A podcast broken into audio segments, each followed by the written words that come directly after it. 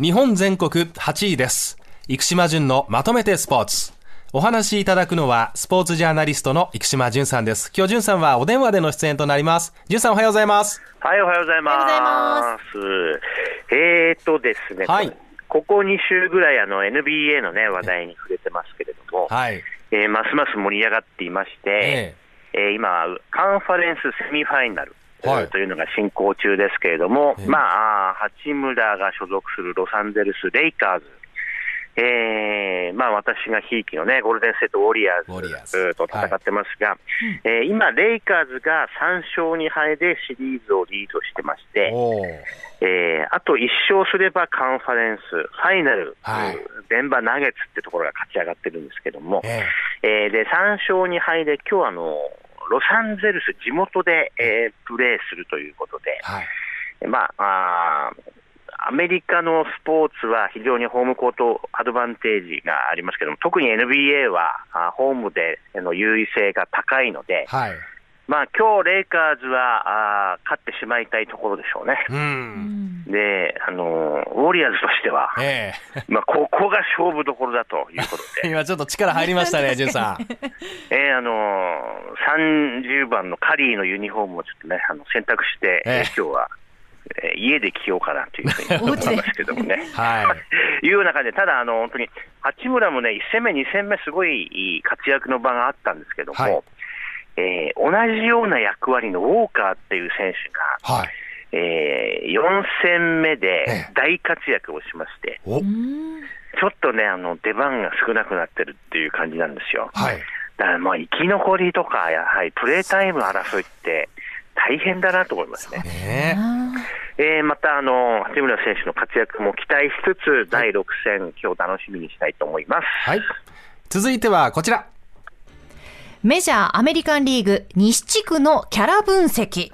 はい、えっと、アメリカのね、えー球団って、あの、いろいろな、あーまあ、キャラが立ってるというかな。はい。えー NBA もそうですけど、NBA レイカーズって本当に大スター、いつもスターがいるというような感じで、今もレイカーズいるんですけども、ええ野球でもね、まあ、なんだかんだ僕、50年近く見てきたので、各球団のキャラってのは確かに立ってたりするんですね。はい。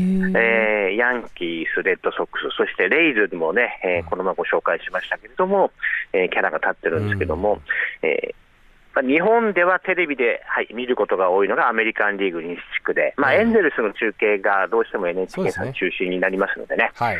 で、まあ、皆さんに楽しんでいただくためにも、他の球団はどういうキャラなのかっていうのをちょっとね、えーちょっと紹介していこうかなというふうに思うんですけどもお願いします、えっ、と、エンゼルス、うん、昨日までで20勝18敗で、えー今現在2位ですね、地区で。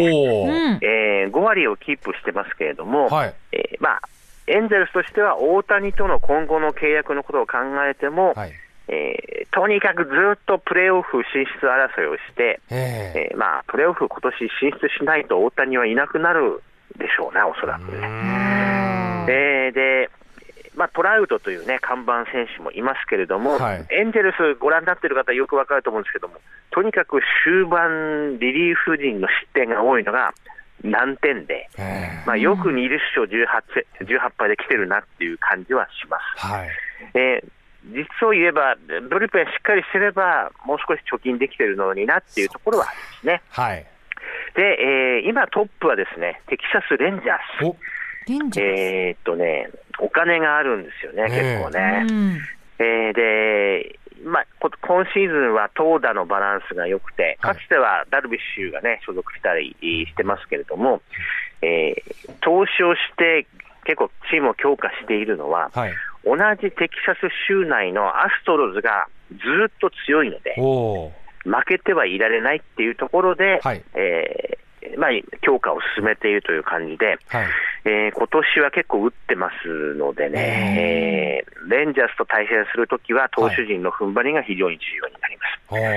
で、えー今、話を出しましたアストロズ、はいえーヒューストン・アストロズですが、今、19勝18敗で3位というところで、うわー3位なんだ。えー、とこれはちょっと出だし、いつもと比べて、えー少し動きが鈍いなというところなんですけれどもうん、実は、えー6年連続でリーグ優勝決定戦に出場してます。はい。えーまあ、間違いなく充実した球団でございまして、はい。えーでここ2年はワールドシリーズに優勝して、昨シーズンは優勝しています。おーうん。でとにかく強いんですけれども、あの大あの10年ぐらい前かな、はい。すごく弱かったんですよ。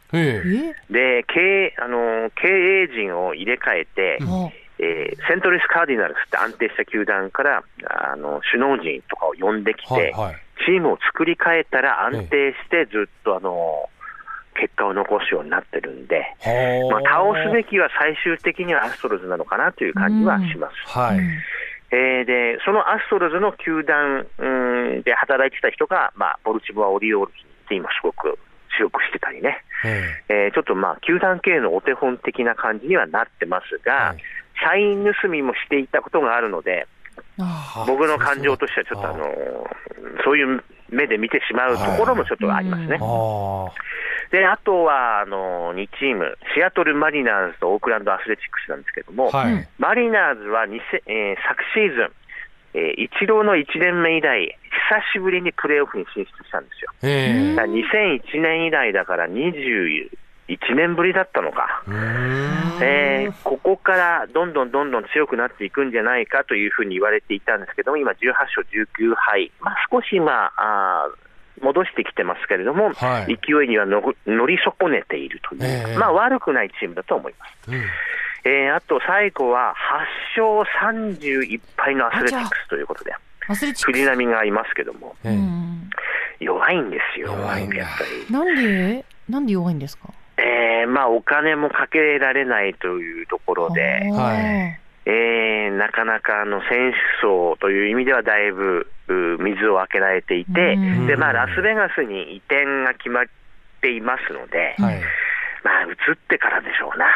あなるほど。あと、ファンがあの出てくるって結構頑張って、あの今はあの、えー今、ガラガラだから逆に詰めかけようぜっていうような運動をしていたりしてすね、なるほど。えー結構面白かったりしするんですけれども、うんまあ、あ現時点の見立てでは、えーテキサスのおテキサス・レンジャース、そしてヒューストン・アストロズをどうやってはいエンゼルスは攻略,、あの攻略していくかっていうのが、ポイントの2023年シーズンになってますね。はい。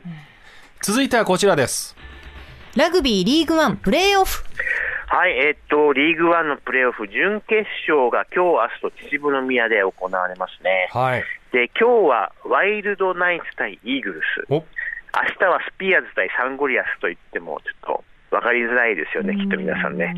埼玉。えーっと、あのー元を正せば、ワイルドナイツは、あーパナソニック、埼玉、うんあーパナソニックワイルドナイツで。はい。で、イーグルスは、あー母体はキャノン、横浜キャノンイーグルスでございます。はい。うん。で、スピアーズは久保田、えー久保田スピアーズ、船橋、東京ベイって、あの、ちょっとね、うん。これ原稿で書くとき結構大変なんですよ、全部書くのね。はい。で、サンゴリアスは、まあ、あの、サンが入ってるんで、ちょっと分かりやすいかなと思いますけども、えーサントリーですね、母体ね、うん。東京サントリーサンゴリアスということなので、うんうんえーと、レギュラーシーズン、うー1位があーパナソニック、はいワイルドナイツだったんですけども、えー2位がスピアーズで、これ、まあ、2強という感じかな。えーで、サンゴリアスが追いかけて、4位がイーグルスという感じなんですけども、あの、えワイルドナイツがとても充実しています。えーで、前半競っててもね、あこれ後半20分からいつも突き放すなっていう展開なんですね。はい。で、えーそこのおワイルその充実のワイルドナイツに対して、えーまあ、キャノンイーグルスがですね、ええー日本人、えーヘッドコーチ、沢木、ッドコーチがなかなかの知将ですので、え。ええーエディさんの愛弟子なんですけえ。どねうなんですね。うんどういうふうなゲームプランで今日挑むかっていうのはすごく注目してますので、はい。えー秩父宮あるいはテレビでね、ぜはいひぜひ拝見していただければなというふうに思います。はい。続いてはこちら。早稲田ラグビーのことを書きました。はい、えー、ちょっとラグビー 続けてお話しできればと思うんですけども、はい今週ナンバーウェブで、えええー早稲田ラグビーのことに関して書いたんですけども、はい。えー就任3年目、41歳の太田尾達彦監督。うわ若い。41歳、まあ本当に若い世代にどんどんバトンタッチしていってますけども、はい。えー取材して面白かったのはですね、えーなんとメインの練習が朝はい6時半からということで、うん。え、メインが？うん。朝練じゃなくて？まあ、それメインなんですよ朝練だけど、それがメイン。そうなんです。で、実はあの、早稲田大学、今年から、あー一限が8時50分からで、はいで、100分授業になったんですよね。はあ。で、5限が終わるのが6時40分とか45分ぐらいかな。そうなんだ、遅いね。遅くなったんですよ。それでは帰ってきてからし、えー練習ではうん。間に合わないので、はいいろいろ、えー大田尾監督があー選手たちにアンケートを取った結果、はい。朝6時半から9時まではできそうだと。はい。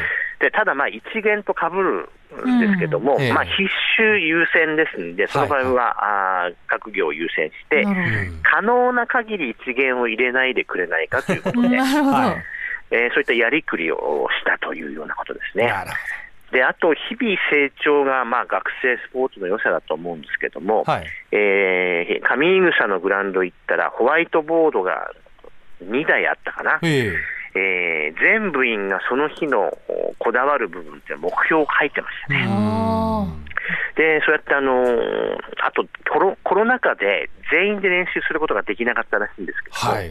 今年からは A から D まで、うんまあ、60人以上ですね、ええー一緒のグラウンドで練習できることということで、えはい。えー早稲田らしさが戻ってきてるのかなと思いますが、早稲田は明日、熊本で明治大学と対戦ということで、熊本の方、足を運んでいただけたらと思います。はい。